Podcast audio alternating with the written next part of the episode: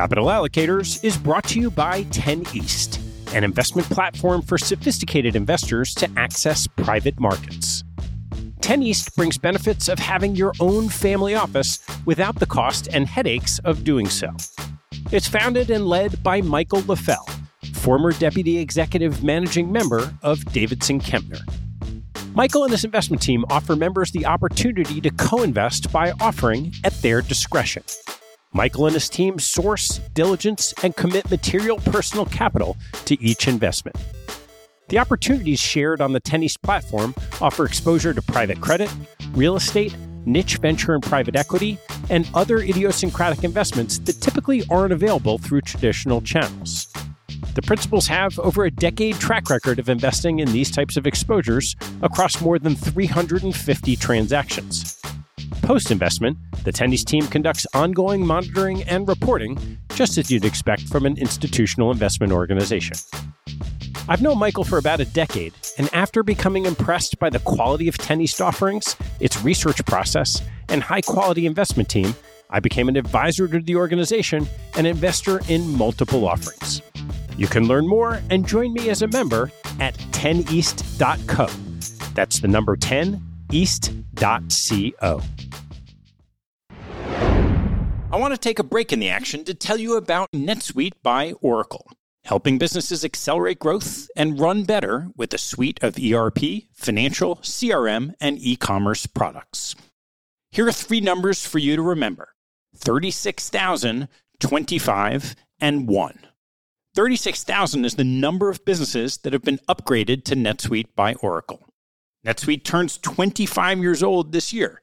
That's 25 years helping businesses do more with less, close their books in days, and drive down costs and one because your business is one of a kind. Get a customized solution for all your KPIs in one efficient system with one source of truth. Manage risk, get reliable forecasts, and improve margins. Everything you need all in one place. Right now, download NetSuite's popular KPI checklist designed to give you consistently excellent performance, absolutely free at netsuite.com/allocators. That's netsuite.com slash allocators to get your own KPI checklist. netsuite.com slash allocators. And now, back to the show.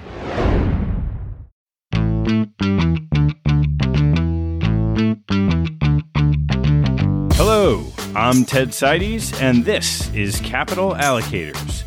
This show is an open exploration of the people and process behind capital allocation – through conversations with leaders in the money game, we learn how these holders of the keys to the kingdom allocate their time and their capital. You can join our mailing list and access premium content at capitalallocators.com. Marc Andreessen from A16Z famously proclaimed a decade ago that software is eating the world. His prophecy has proved prescient. Cloud computing enabled the rapid, cost effective deployment of software, startups flourished, and venture capital returns have been phenomenal. Venture capital is a fascinating investment area whose many days in the sun shine brightest this year. Institutional portfolios with large venture allocations soared to their best year in history. And yet, parts of venture are unique in being both efficient and unactionable. Many believe that Sequoia or Benchmark will produce returns at the top of the pack, but there's not much action anyone can take to participate. This miniseries explores the industry, focusing on some favorites of institutional investors who are still investable to those in the loop. Each has a great differentiated story to share and something to prove.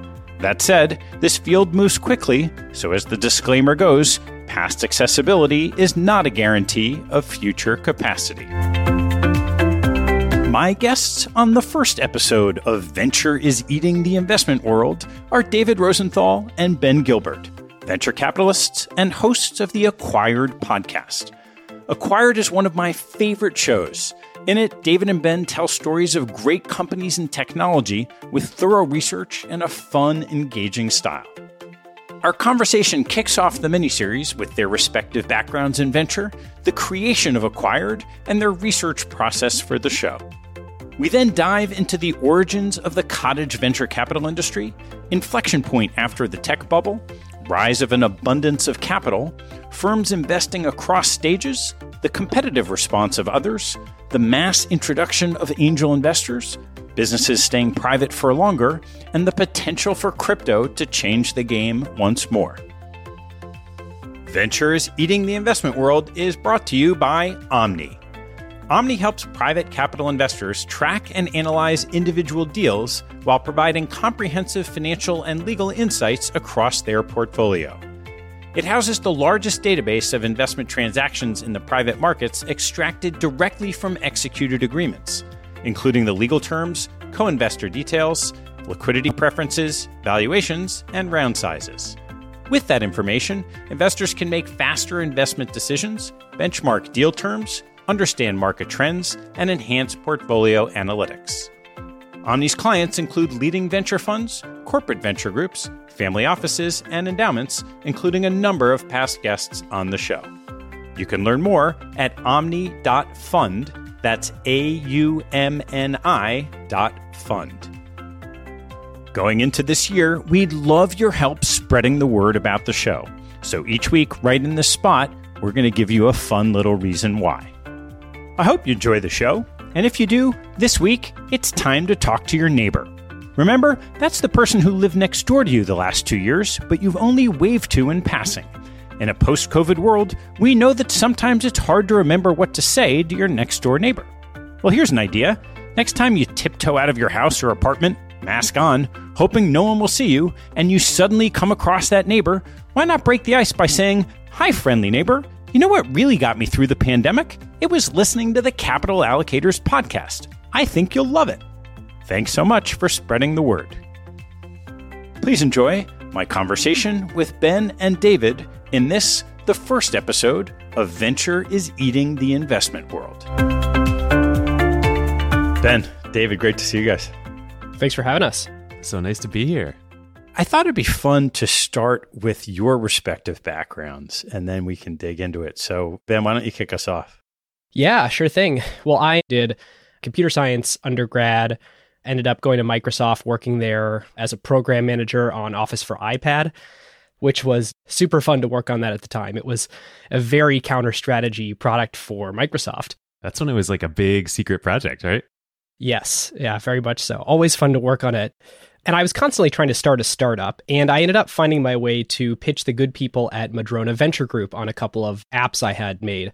When I was in college, I made a, an app called Seize the Day that right place, right time, got millions of downloads. It was a early to-do list on the App Store when Apple didn't ship reminders yet as a part of the operating system. So found that as a nice hole to fill. And so I was feeling confident, feeling like, hey, I can make apps, I can start startups. And I think in large part I was missing the business strategy element. And so when I when I went and pitched a bunch of venture capitalists, it mostly fell on deaf ears of like, cool, you can make stuff that people want to use, but it's like totally not defensible. There's not a good revenue model. And ultimately, what ended up happening is Greg Gottesman, who is now my partner at Pioneer Square Labs, then was a, a partner at Madrona, called me and, and said, Hey, maybe instead of us funding one of these, do you want to come and start this internal labs group with us at Madrona? And so joined up with him. We incubated some companies together. And after about two years, we spun out and started Pioneer Square Labs as a dedicated studio and now also venture fund. And it's just been a blast starting 27 companies there ever since. that was simultaneous to meeting David and actually at Madrona and starting Acquired. So maybe, David, that's a good place to hand it over to you. Yeah, I started my career very traditional finance, investment banking analyst on Wall Street. I was doing TMT coverage at UBS right before I graduated from college in 2007. So started analyst class in 2007, biggest analyst class on Wall Street ever, you know, until the time. It was a really great 6 months. Then the financial crisis happened. I lived through that on Wall Street. And all along, you know, I'd always been interested in tech and venture capital and wanting to get into venture capital. And I did two and a half years in banking through 2009, through the worst of the crash. Then I went to the Wall Street Journal. I worked at the Wall Street Journal for a year on the business side, not as a reporter, but ended up becoming quite useful to what we do now at Acquired. And then I found my way out to Seattle and joined Madrona to finally do early stage venture capital, and I've kind of been a, a refugee from finance ever since. But that was in 2010. And then I spent about a decade in venture, mostly at Madrona, doing early stage. I left, started a firm, a seed stage firm in 2018, did that for a couple years. And then as of 2020, acquired is the thing that I do. And I have a small angel fund on the side in many ways, David and I have exact opposite career paths where David started in investment banking, then did proper venture capital, then started a seed fund, and now is an angel investor and podcaster. Whereas I started computer science, gone big company, gone tinkerer, incubator, and now I'm a general partner in a venture fund. And it's sort of this hilarious crisscrossing. So, where did the idea for the podcast spin up? David and I had this budding friendship, and we were looking for some reason to get together more often. We'd go like three, four months between getting drinks. And one of the times when we were out at a happy hour, I pitched David on this idea that I wanted to do a podcast. And I think David was a little skeptical at first. Like we'd both been longtime podcast lovers. I can't say it's something I'd ever thought about. but when I pitched him on the concept for acquired of like, hey, you're investing in companies, I'm starting companies, like it'd be nice to understand when they get acquired for like a lot of money and those go really well, why? Is something clicked for you where you were like, I will 100% do that with you starting tomorrow if that's the idea? It just became this thing that I just love. And I loved doing it more than anything else I was doing over time. So, one of the things I was really curious to talk to you guys about is your research process. I've heard it over the years, and I especially picked up a couple of the episodes where you did long histories of some top venture firms, Sequoia, A16Z. And just from an allocator's perspective, really curious how you dug in and did all of that research.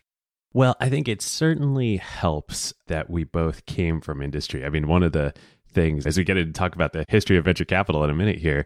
Don Valentine, who started Sequoia in the 70s, his big innovation in venture was this realization that, hey, what mattered in early stage venture capital was not finance acumen it was industry perspective. He came from Fairchild Semiconductor. He used to say he had this great line that LPs would ask him what school he went to. Did he go to Harvard? What business school did he go to? Did he go to Harvard Business School? He'd say, I went to Fairchild Semiconductor Business School.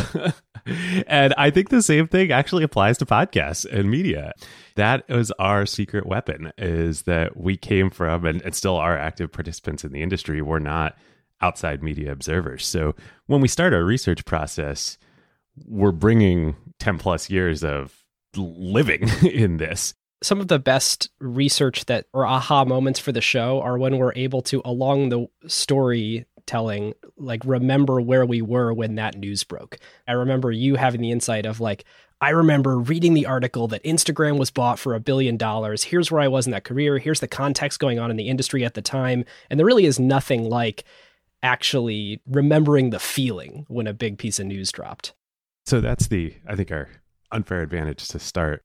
But then I think the other thing that we do, you know, especially now, not not in the early days, but now for our episodes is we and especially I have the luxury of time. So we drop an episode every two to three weeks and we ramp up the research process throughout that. By the end of the last couple days before the episode, it's like tunnel vision. You know, nothing else is going on in my life except making this episode great. There's just no way around doing the work of doing all the reading, reading every article, watching every YouTube video that founders have done, reading every book. And then just a picture starts to emerge of what the story is. You kind of go into a trance. There's like this flow state of just chasing every curiosity of, well, that's odd. I kind of forgot about that little detail. Why is that true? And trying to figure it out.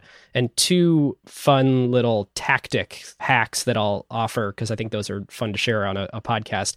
You can scope Google searches by date and you can scope it by all kinds of stuff by file type there's really cool operators you can use in search. And so you can go and say i'm looking for an article from these two or three months. And i think we very quickly forget the way that people used to talk about their companies and let the current way they describe the narrative influence how we remember the companies. But it's all out there. You just have to know how to search for it.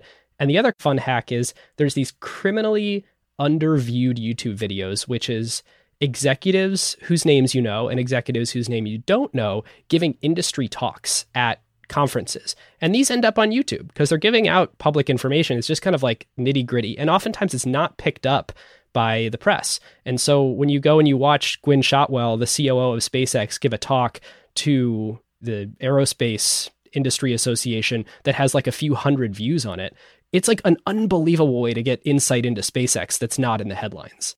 Was there anything different in doing that work on the venture capital firms compared to the companies? Ooh, you know, actually, it was surprisingly similar. Sequoia is a wonderful example. It sort of embodies all of this. I had been such a admirer and tried to read and consume everything that was written about them in my career as a venture capitalist because I wanted, you know, like they've always been the best. Why are they the best? and it turns out there's just like a lot of really obscure stuff out there. Like the University of California Berkeley did this amazing oral history project of early Silicon Valley and posted the raw transcripts of like the research interviews, one of which being with Don Valentine. And it's 50 pages of Don going on about his history. And nobody's going to read that. It's buried in the Berkeley Library website, but it's there. You can find it and read it. And similarly on YouTube. So it's surprising just how much is out there. It was very similar to what we do with the company. So I'm curious to hear your thoughts on the industry and maybe a little bit of a history of where we've come and then where we are today. David, do you want to take us into the history and facts? oh wow! Okay, great. We're this is a quiet episode. I love it. Well, we start back in. no. Actually, we do. I mean, like uh, you know, I mentioned Don Valentine early stage venture, it's this funny thing, right? Where now it's much more institutionalized and well known throughout the ecosystem. But for the longest time, it was this sleepy little corner of finance. You know, I was the black sheep in my banking analyst class who wanted to go into early stage venture capital. Everybody's like, I want to go work at Carlyle or KKR, or, you know. It's crazy to me it was that recently a sleepier corner. Yeah, because it just wasn't that much money and it wasn't that many firms. Like we said, Don Valentine really, I think, should be credited with developing the industry as it is today. He was not a finance professional by any means. He was head of sales at Fairchild Semiconductor and he had this vision. He knew all these engineers from Fairchild elsewhere and he saw that semiconductors were going to have all these applications across every industry and all of his clients at Fairchild were buying systems and he's like, hey, I can go help these companies get started. So he actually went to Capital Group. A lot of people don't know this. Sequoia, you know, it's not quite a spin out, but Don went to Capital Group and with them started a fund there dedicated to doing seed stage creation financings of semiconductor companies. And this is the late 60s? This is probably, yeah, around 1970. He did that for a couple years and then spun it out with Capital Group's help into what became Sequoia Capital. There's Kleiner Perkins as well. There were a couple other firms, but like that was it for a long time. And you go back and you look at some of the rounds that they were doing, you know, they were putting like two million bucks into Cisco for like 40% of the company. you know, it's just silly these days. the other thing is like there was no real notion of early stage venture capital versus late stage venture capital. There was venture capital, and that meant writing a two ish million dollar check. And hopefully that was enough to get the company profitable so that it could go public. Maybe there'd be some creative financing along the way between those two things, or maybe the firm would be able to double down. I mean, there wasn't like calculated reserves strategies the way there are now with venture funds, but it was kind of like, yep, this is the private financing you get. When did that start to evolve? Yeah. Well, you know, it's funny. There's sort of we're on like a real kick at acquired right now on complexity theory and like the Santa Fe Institute and all that. Probably a lot of your listeners will be familiar with that. We just had Michael Mauboussin on as a guest to talk all about this. So venture capital and startups are like such a perfect example of a complex adaptive system in that it evolves it evolves at an accelerating rate. It's governed by the power law but there are these evolutionary dead ends. And the thing before it started evolving towards what we know today there was the tech bubble. We got to talk about that because that ended up being i think one of these evolutionary dead ends where at first there was sort of the craze leading up to it. And a lot of people think over the last few years it's looked like that but then the crash happened and people learned so many wrong lessons from the crash. And there was this hangover, right? And there was this view that these companies weren't profitable. They didn't have business models. Pets.com, Webvan. Oh my God, these are terrible ideas. You're lighting capital on fire.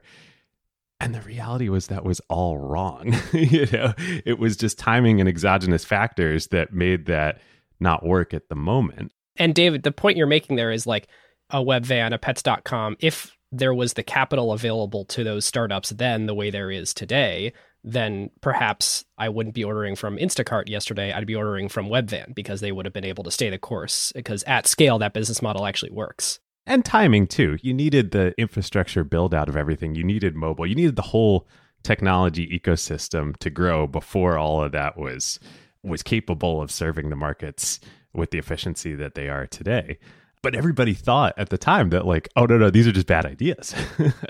So really the revolution and we talk about this in our two part andreessen horowitz series.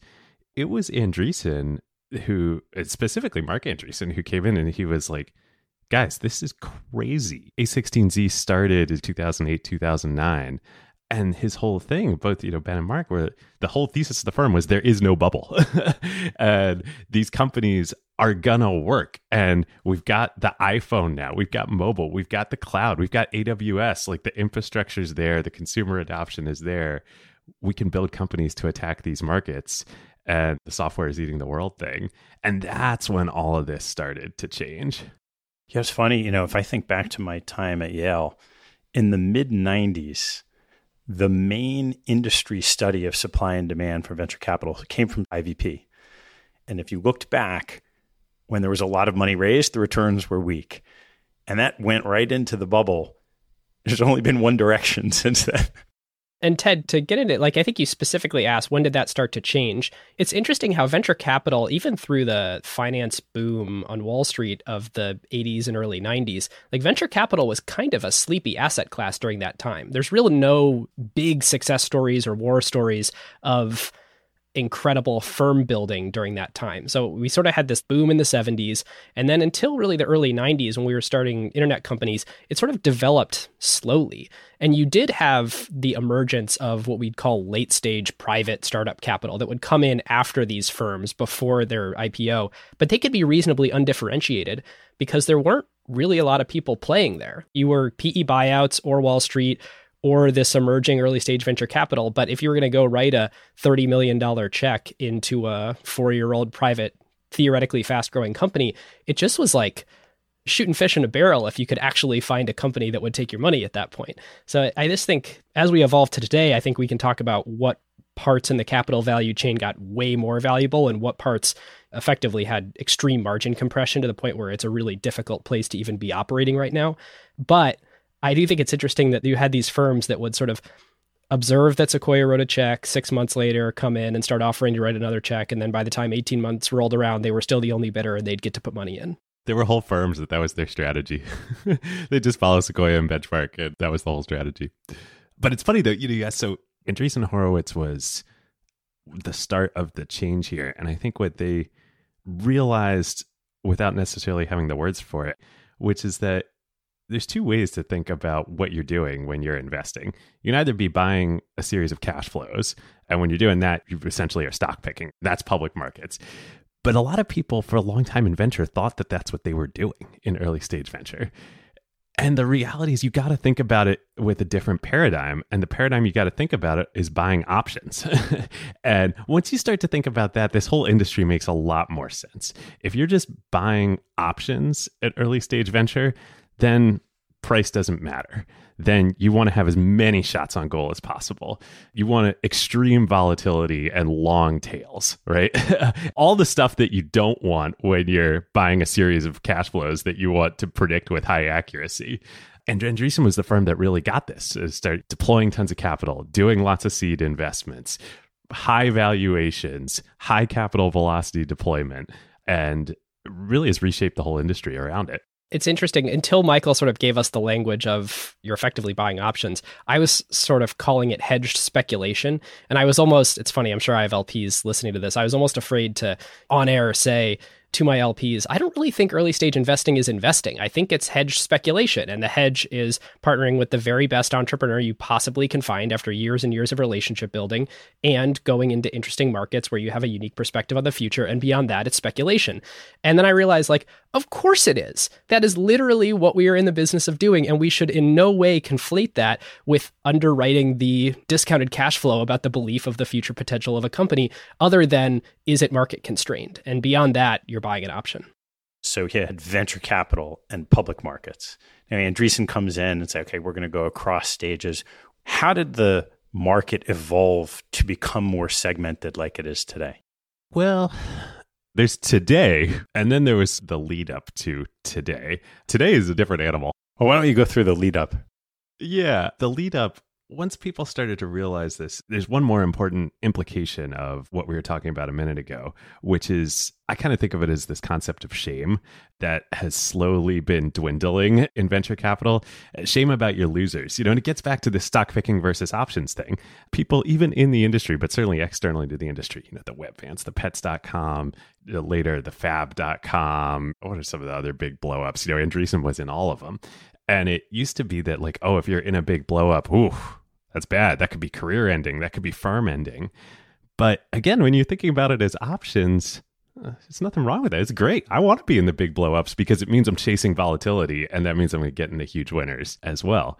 So once this shame idea went away, then the shame around raising lots of capital went away too. So both the existing firms, you know, you see like take Sequoia, right? you know, they used to be 250, 300, 500 million dollar funds, and those were big. You know, they were like the biggest funds out there. Well, shoot, now, you know, they've got a $12 billion global growth fund. They went to China, they went to India, they're going to Europe now.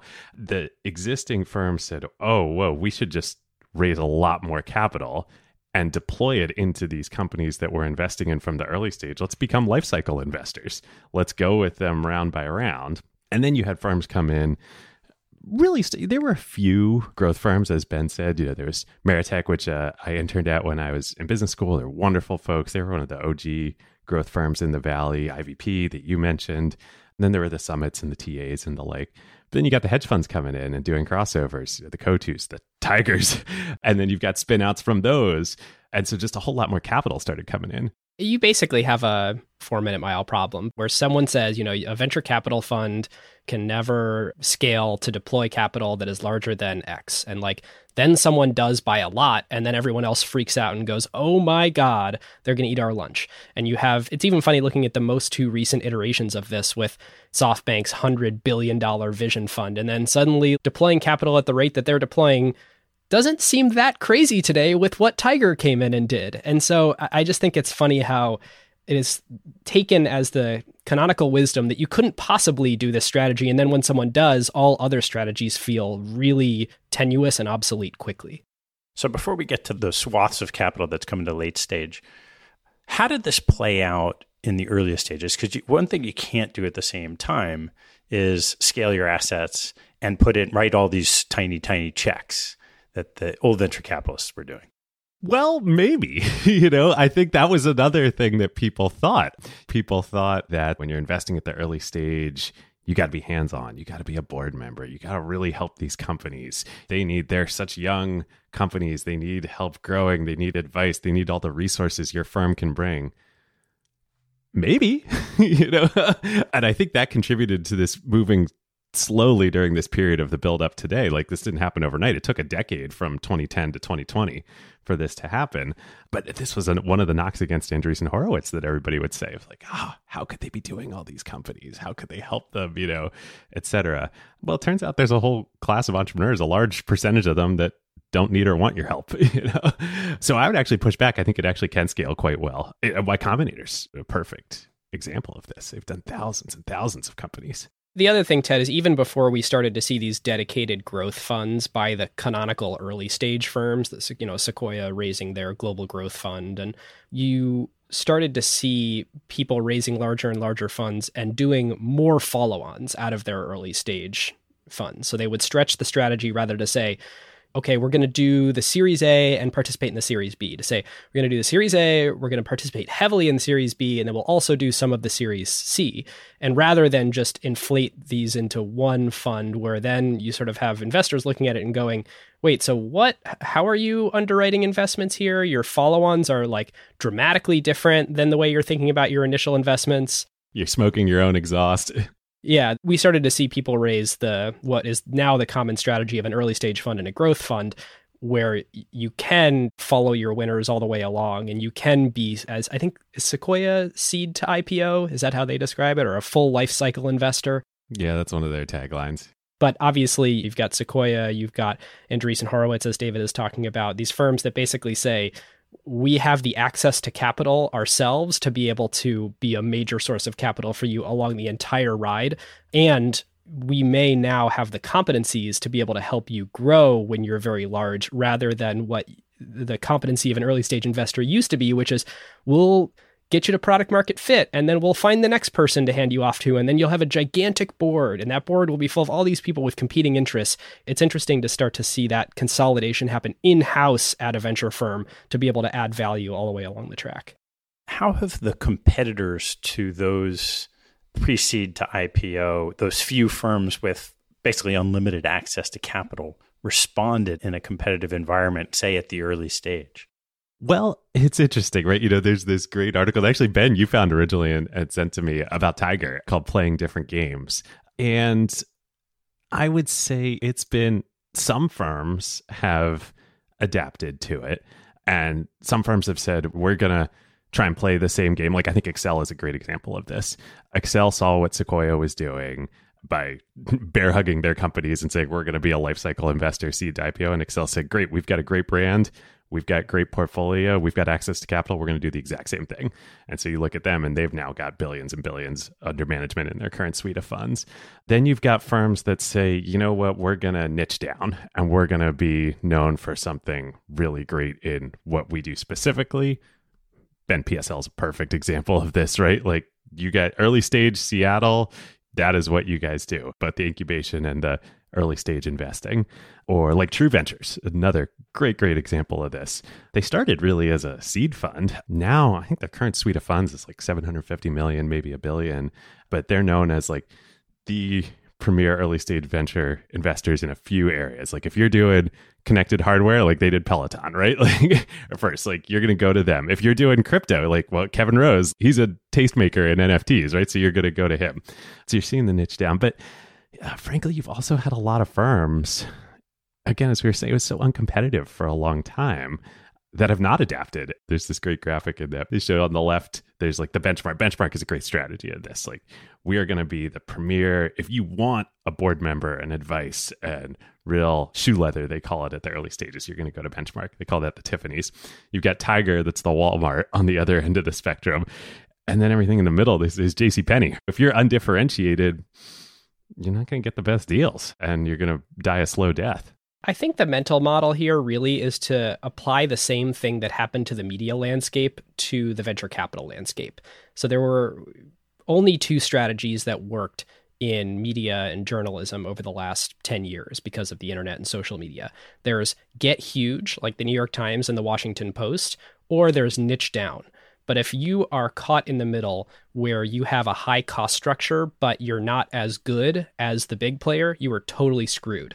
And so I think the really hard thing, if you are one of these people that's looking left and seeing the big guys and looking right and seeing the niche players, if you aren't able to actually go compete with the New York Timeses, the Sequoias, you can't raise that much capital, you can't hire that caliber of partner, whatever it is, it's really hard to downsize and pick a lane when you kind of look around and you're like, well, it's not a problem for me tomorrow. It's just a problem for me three years from now.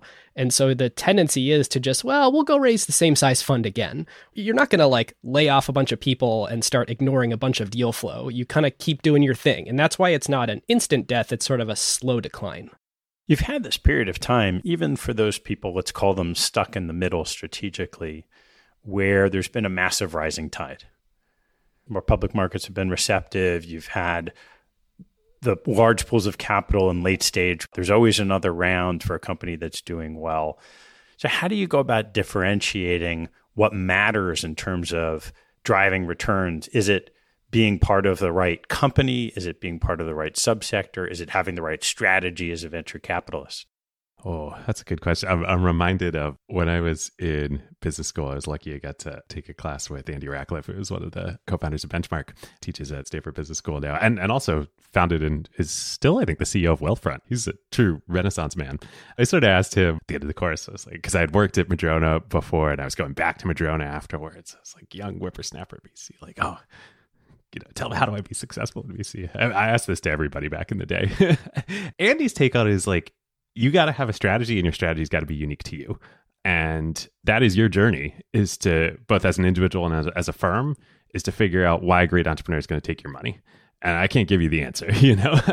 and I think that's the journey a bunch of these firms either have been on or need to go on, and it kind of looks different for everybody. You know, one thing we've seen, which you know I've, I've seen firsthand a lot of people are doing is what if you do venture without doing venture. I have a small fund. I'm a podcaster now, but I still I've never invested more in more companies or more, more money in my career while I'm a podcaster. You know, Packy McCormick's doing the same thing with Not Boring. Patrick's doing this with Invest Like the Best.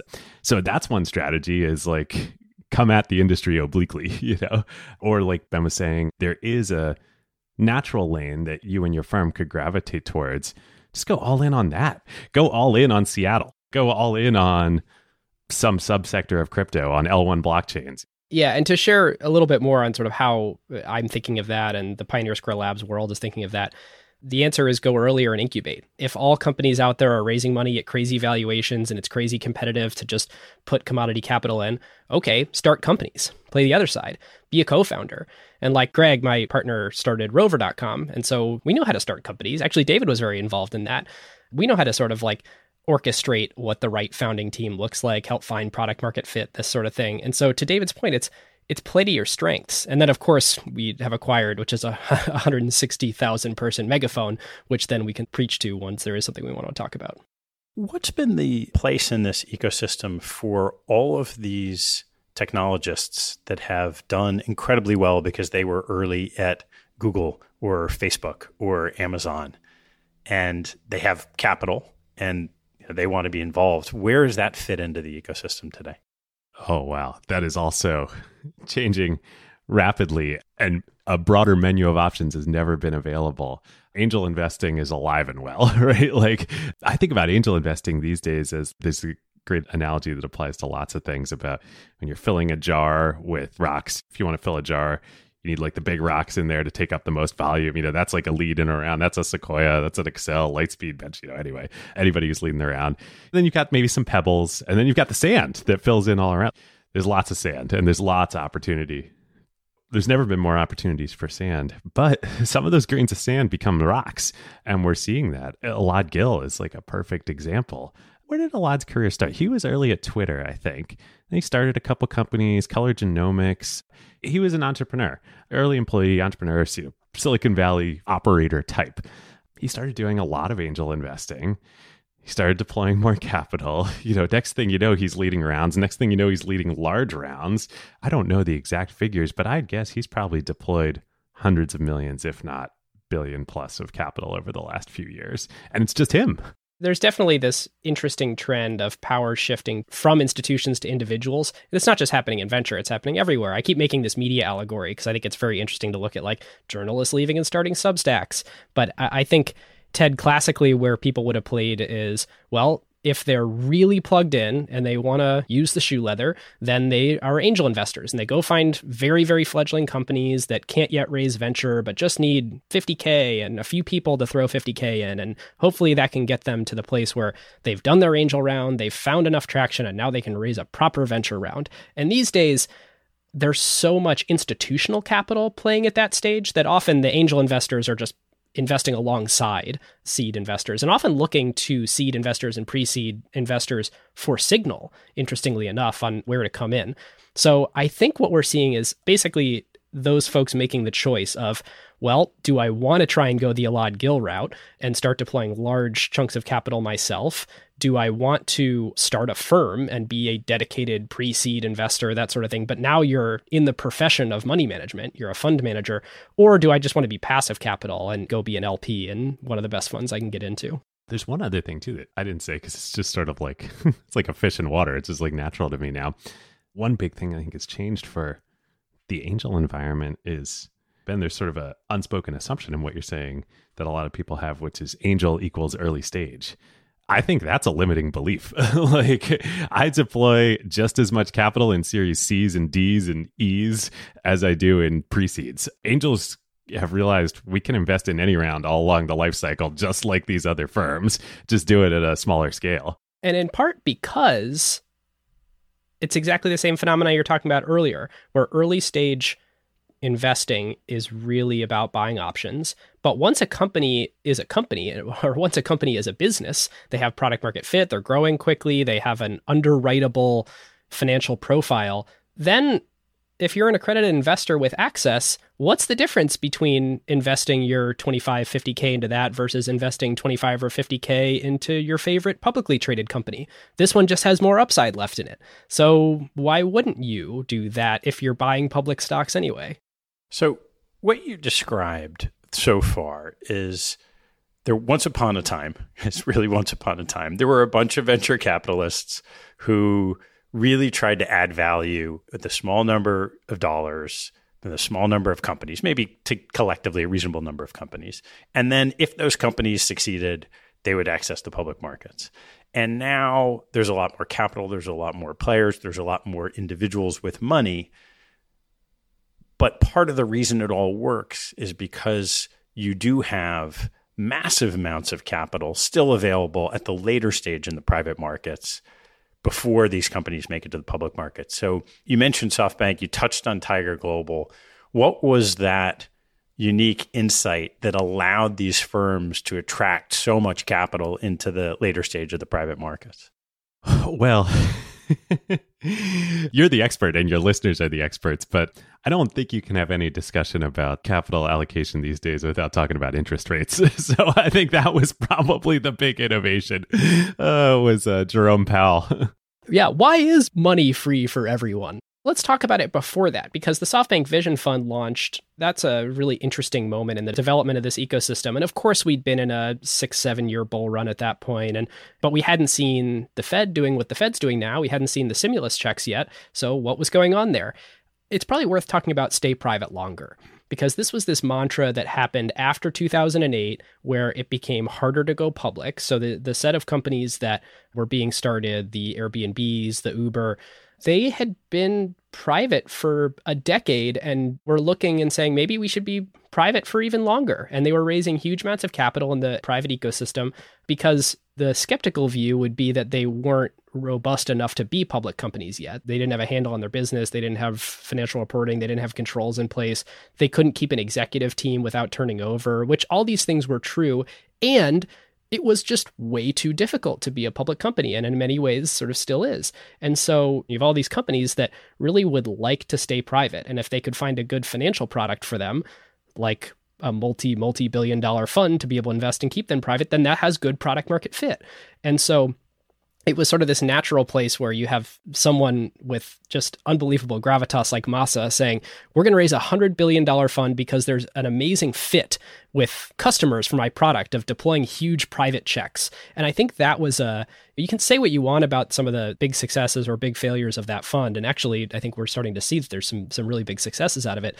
That was a brilliant insight at the time that these people really do want billions of dollars while they're still private, and there's a, effective ways to deploy that. It's funny thinking about this because what we do on Acquired is tell stories.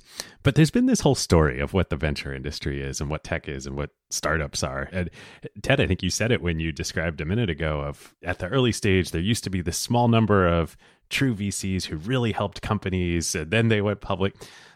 Those are all stories, right? The story was these companies needed help. The story was you needed to become profitable before you went public. The story was you had to go public within X number of years. And I think what we've seen over the in slow motion but then fast is these stories may or may not be true or may or may not be true anymore. And venture capital has gone from being something that was wholly outside of traditional finance, as we talked about, to something that is now much more like traditional finance. People are even talking in Silicon Valley about like why is there not a native Goldman Sachs of Silicon Valley? And that's a really good question. There probably should be. You got people like Chamath and Altimeter that are doing SPACs, and that's part of their capital stack. Like, why not? they have capital markets teams. Why not? So, how do you describe this whole where we are today? And then I think we probably have to talk about crypto in terms of where we might be going from here. But let's start with We've walked through this history. What does this all look like today? So I think my one liner on what is it today is it's no longer venture capital, it's just capital. And by that I mean, with very few exceptions, you look at maybe incubation, maybe like true pre seed. There are public market investors and very wealthy individual investors playing at every single stage, as David mentioned earlier. I think that I don't know that it needs that much more explaining other than it used to be a niche commodity industry offering a very set of specialized skills and now there's an enormous amount of capital at every stage investing in startups. And so it's just capital. And founders now need to think about access to capital not the way that founders sort of used to but the way that any operator even in a public market setting would think about all their options of access to various different types of capital so, one of the things you have to think about with that is as more capital comes in and the cost of capital goes down, you have to wonder if the returns will ultimately be there. You do. You do. and in forming companies, right, it just takes a really long time to know. How do you see all of these players and all of this capital competing for returns impacting what you see in the pricing environment? Well, it's interesting. There is this one of the still unique things I think about venture capital as opposed to most other forms of finance. Although maybe this is bleeding into other forms of finance too, is that nobody really knows how big these markets are or how big they will be. and I think the main thesis of venture capital that has proven out generation after generation is they're bigger than you think they are. you know, Sequoia actually has this great saying about this. Mike Moritz adapted from Don Valentine, which is that as long as Moore's law holds, every successive generation of companies and you know, generations in tech are measured in a couple years uh, fund cycles let's put it that way every successive generation should be an order of magnitude bigger than the previous because of moore's law every generation of companies is able to address bigger markets as compute gets cheaper. Like you're able to access more people, more industries because the cost of doing something just went down by an order of magnitude in two years. As long as that stays true, that should continue. And historically, that has continued. So every generation of venture capital everybody's like, this is crazy. These prices are crazy. Where are the returns going to come from? Andreessen Horowitz, oh my God, how are they going to make returns on this? Well, turns out they invested in Coinbase and made $11 billion on it. And then the timelines accelerate too. This great friend of acquired Modern Treasury, wonderful company. This company's three and a half years old, and they're doing over two billion dollars of payment volume a month on the platform. They did their uh, payment operations API company. That would have been unheard of a few years ago. So I think that is the open question. Like on the one hand, at some point, Moore's law may stop. at some point, this merry-go-round may end, but it hasn't ended for 50 years to David, to your point, it's not just Moore's law; it's all the similar laws that need to follow in the other characteristics of the business. So, of course, we have to be able to build more rich applications with more compute using Moore's law, but then the unbelievable magical invention that Microsoft had in the 90s of we can copy software and then we have zero marginal cost in creating that next thing.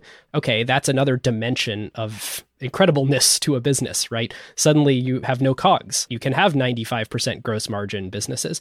Then the internet comes around and boom, that happens to distribution. So you've got that dimension now squashed to near zero. You don't have to send out floppy disks. Right. And now, of course, you're going to have crypto. So, and I think we should hold on that for a second, but it needs to continue being true that you take some dimension of cost in a previous business and squash it to near zero, and or you also keep discovering larger and larger markets. And Ted, I think where you're going with this question is the music will stop when one of those things stops being true. And I think much like any time that risk evaporates from a market, even though it's been boiling the frog slowly for everyone to be willing to underwrite more risk, have higher valuations, write bigger checks at those valuations. When it goes away, it goes away really quickly because someone says, wait, maybe these markets aren't as big as we all thought. And then there's some credible reason why everyone else looks at that. We don't know what that shining example is going to be yet, but if there is one, everyone will look at the same one very quickly and we'll have sort of a risk off. Well, this happened with the internet bubble in 2000, 2001. And just to play out a debate that David and I often have, because David's Mr. Optimist on this and it makes for a great straw man, David will go write an angel check into something at a $100 million valuation that is basically not a company yet. And I'm like, how could you possibly do this? Like, I would never lead a deal at that. Because even if I go put in $3 million, I'm going to own 3% of this thing. God willing, it goes well. I basically end up owning a de minimis amount by the time they go public. And he's like, these markets are so much bigger. Ben, it's not that they could one day be a billion dollar company. Coinbase is a $100 billion company. We might have something IPO at a trillion dollars in just a few years. Whereas, as long as that stays true, that's a great argument. And also, how big are all these markets really? Google, enormous market, Facebook, enormous market, Apple, but like, can there be 50 to 100 more of those companies? Or like, is there one per decade? Well, the wonderful thing is that's what makes markets, I suppose. yes. Before I let you guys go, I think we need to talk a little bit about crypto as that potential for this, whatever you want to call it, Web 3.0, the blockchain technology, the next big platform. How do you see what's happening in crypto playing into the whole venture ecosystem? Well, the first thing that I'll say is it's kind of hard to answer this knowing that this podcast won't ship for a little while because every week that goes by is like a whole successive generation in crypto land where like the thing that is commonly talked about by the time this podcast goes out probably I don't have in my vocabulary yet. So forgive me for being a luddite if you're listening and you're like how come he's not talking about XYZ? But the big thing to pay attention to, at least in my opinion, and why I've started really focusing on it as an investment area, is every time Dave and I are interacting with someone in the acquired community who's a builder of some sort, or they're a passionate, not to be ageist, but 20 to 24 year old who's building stuff. They're not building iPhone apps, they're not building web apps, they're building Web3 apps. And like they're playing around in the blockchain ecosystem. And the blockchain is way better at some things and way worse at other things. The Ethereum blockchain is awesome because it's decentralized and really crappy because it's really slow. It's a really crappy computer if it weren't decentralized, but it is. So there's a certain amount of heat and energy and passion of engineers and of builders around this set of technologies right now that will be a self-fulfilling prophecy where there has to be interesting stuff built there because that's where the people are building. So that's like I think the first thing to take as a given even if you're an ultimate skeptic on the set of technologies and certainly certainly on the hype. There's so much interesting about crypto. I think two things that really tickle me when you zoom out one, it's what we were just talking about about Moore's law and markets. Like it applies here too, right? Like Ethereum is a crappy, slow computer today. Ethereum was a really crappy and slow computer a few years ago. Well, Solana is a really fast decentralized computer, and all the changes that are coming to Ethereum hopefully will make it a really fast world computer. Moore's law is alive and well, and if it continues, the scale of these things are going to again be bigger than anybody imagined a little while ago. But the other from the perspective of the venture capital industry i think crypto is fascinating because like we said when we were talking about the non-crypto part of venture it's this massively capital inflated ecosystem right now at least compared to history. There's so much capital coming in and the rate of consumption of capital is so high. Crypto is different capital isn't nearly as necessary if at all necessary. Braintrust is a great example. Super, super interesting company. My fund invested a little bit in it. When they listed on Coinbase about a month ago, they shot up to about an $11.5 billion market cap. And this is a real company. They've got tens of thousands of users. They're a labor platform, millions and millions of revenue flowing through the platform they only raised about $30 million before getting there. They just didn't need more capital because in crypto, you can bootstrap resources. Like you can incentivize players in your ecosystem to participate by rewarding them with the project itself, like tokens in the project itself. You don't need to go pay somebody to do something. And that applies from partners, customers, participants, even down to employees. A lot of these crypto projects don't have employees. The founders aren't employees. And that really changes the equation. You know, when Ben was talking about successive generation making putting a zero in the equation, like crypto puts a big zero in the equation of company building. Or in many ways, it puts a big 100 in the category of stock based compensation that you would normally think about as a public markets investor, where it's in some ways capital light, in quotes, but a huge amount of the upside of the what would be a company is actually going to the participants in the ecosystem. Can I make one more point on why I think Web3 is interesting? Sure. So, we're really used to, in the venture world and in public market investing, owning shares of a company and those shares becoming more valuable because the company gains enterprise value. And that is just not how this new paradigm works. And I've been trying to wrap my mind around it. For folks who don't know, a very common way that companies will decide to raise capital is they have a bunch of tokens that a shell company owns, like a, they call it a labs company or something like that. And rather than raising equity by selling shares in the company, they sell tokens. And the reason for this is they say, well, actually, the goal of the company is to go away. We want to start, we want to kick off a decentralized ecosystem. Think about it like an open source project. And so we're going to lose money paying our employees. We never really have a way of making revenue. So you really don't want equity in our company. However, we are bootstrapping this ecosystem by doing the initial $5 million of product development to get this thing out there on the blockchain that then can kind of be decentralized and self sustaining. And the unit of currency or the unit of being able to purchase resources in this ecosystem. If it's a marketplace, think about the marketplace transactions, or think about it as the reputation. Or if it's something like Audius, you can think about it as a way that you can, like a governance token, a way that you can decide on the future product development by being a holder of the token. Well, those things get more valuable as the network, as the ecosystem gets more valuable. And so, actually, what people are doing instead of selling the equity is selling the tokens. And it's this totally different thing to wrap your mind around where you say, huh, okay, well, I can't underwrite that this company will ever get more valuable. So, how do I think about this sort of total enterprise value in this ecosystem that's getting started? And how will the token that I'm buying actually accrue value in that ecosystem. And it forces a totally different set of assumptions when you're underwriting an investment. Yeah. As an example, take Uber. Uber raised gobs and gobs of gobs of money. You know, they set a new paradigm that has since been eclipsed, but at the time they were the new paradigm for capital deployment in companies. What did they do with that money? well, most you know they have hired employees and stuff, but that wasn't most of it. They subsidized the network, right? Like they kept prices artificially low for riders, and they incentivized drivers to drive on the network. And we're seeing it now play out with prices rising as they've you know moved toward profitability and all that. In crypto, you don't need to do that with money; you do that with tokens. So it really changes the game. So within that paradigm of crypto how do you think about brand? I think it's more important than ever. On the investor venture capital side of the equation, I think what this has done thus far and will become even more extreme over time, because capital is not as important, but there are so many projects and there's so much noise out there, even for people who are very steeped in the ecosystem you need a signal to follow, both as an investor and as a participant in these networks. And so the signals become really, really, really valuable. You're seeing this, no place is this more playing out than in the NFT world right now.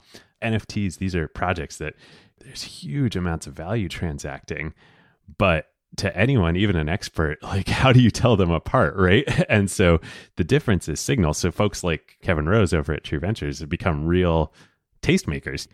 When he buys an NFT, when he has an NFT artist on his podcast, people take that as a real signal. And this is happening in all parts of crypto. And then that starts to build density in the network.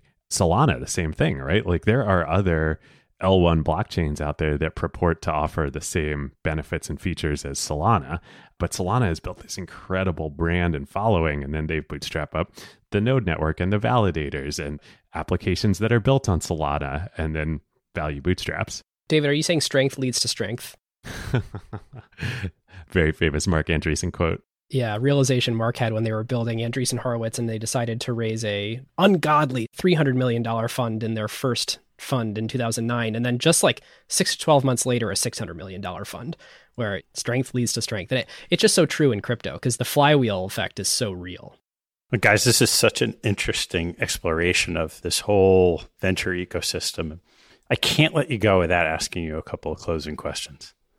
So why don't we do that? And I think it's worthwhile to have you both answer each one. So given that there are a bunch of them, we should try to figure out a way to keep this tight. But let's start with you, Ben. What's your favorite hobby or activity outside of work and family? Well, I would say cycling or running since it's like my most common, you know, basically everyday thing, but I think that's probably a more common answer. I love mountaineering, backpacking. There is no more meditative feeling than climbing something tall, taking a deep breath, and looking out over the earth. Hope to do more of that. David? it's funny. He was talking about the disposition of shame in the VC industry uh, earlier in the show. I had a similar thing in my hobbies and personal life. I grew up playing lots of video games and loved them. Then I went through about a 10, 15 year period during and after college where I was like, I can't play video games anymore. Those are for kids. You know, I'm serious now. And in the last couple years, I've been like, you know what? I'm not ashamed about that. I love video games. so I actually play a lot of video games. All right, David, what's your most important daily habit? Ooh, let's see. I got two for acquired episodes. Really being able to, when we're prepping, just tune out everything else. This doesn't happen every day, but when we're like leading up to an episode, being able to say, nope, I'm shutting down everything else in my work life right now and I am focusing. The luxury to be able to do that is incredible. And then the other one I would say is I make coffee for my wife in the morning every day. And uh, I think that buys me a lot of goodwill throughout the day. ben? The morning workout. It's a mental and emotional reset. All right, Ben, your biggest pet peeve.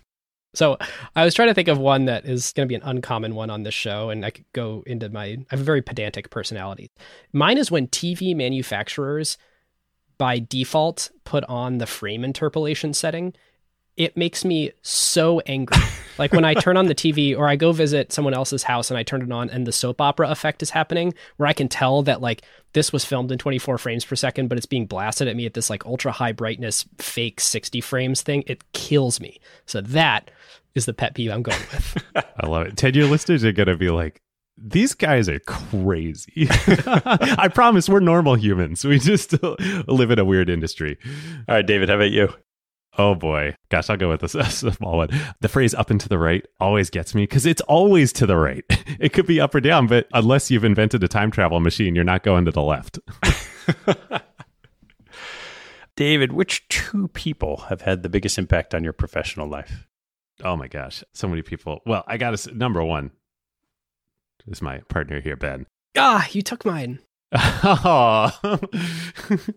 just a love fest here. But seriously, like, doing acquired has changed my life beyond anything I've ever imagined, and it's such a I mean, no way comparing myself to Steve Jobs by any means, but it's just that line that he has from the graduation speech of like, you can't connect the dots going forward, only going backwards. And like, this acquired was a dot that I, and just, you know, Ben, our friendship and our partnership was a dot that I never saw coming and has been like the biggest dot in my career. And then, you know, the other one I would say this more recent but fun, got to give a shout out to Packy McCormick and Mario Gabriele. I feel like we've together been on this journey of like, what does it mean to be a, creator in our industry and also investors and we're figuring all this out together and i think we encourage and push each other and it's just great to have that community ben well, David, I, I wrote you down too. Thank you. My reason was you have helped me through imposter syndrome over the years, where not being someone with a finance background, you've helped me realize like my instincts are good. My intuition, I do have interesting things to say and reasons why entrepreneurs want to work with me. And thank you for the confidence building that you've given me over the years. And uh, my second one is my partner, Greg Gottesman. And Greg is the person that made time for me when he was a general partner at a venture firm and I was a 22 year old newbie at Microsoft, who met with me quarterly to mentor me, who ultimately pulled me out of Microsoft and let me work with him, who started PSL with me, who always gave me way too much rope to go and explore and continues to. It's just awesome. And also, actually, he introduced David and I. That's right. I should have said Greg too. All right, Ben, what's your biggest mistake you've made and what did you learn from it? So I spun out a company from PSL in 2017 where I was the interim CEO. And I did that for all the wrong reasons. It was an esports company. I, unlike David, am not a gamer. And I was thrust into chasing a market because there was hype around the opportunity and not out of passion or understanding for the audience. That business ended up not working in part because I don't think I ever actually had the insight of what reason customers would use the product that we were building was. It sounded good in theory, but I don't think I ever fully felt product market fit the way that I think great founders really do. And so my biggest takeaway is I'll never start a company again unless I really, really feel like I understand the crap out of the pain point and can go and build something great for that group. David? Let's see. I think the biggest one, uh, mistake that I've made at various points is getting too caught up in a specific vision of like a goal or something I wanted to achieve or do.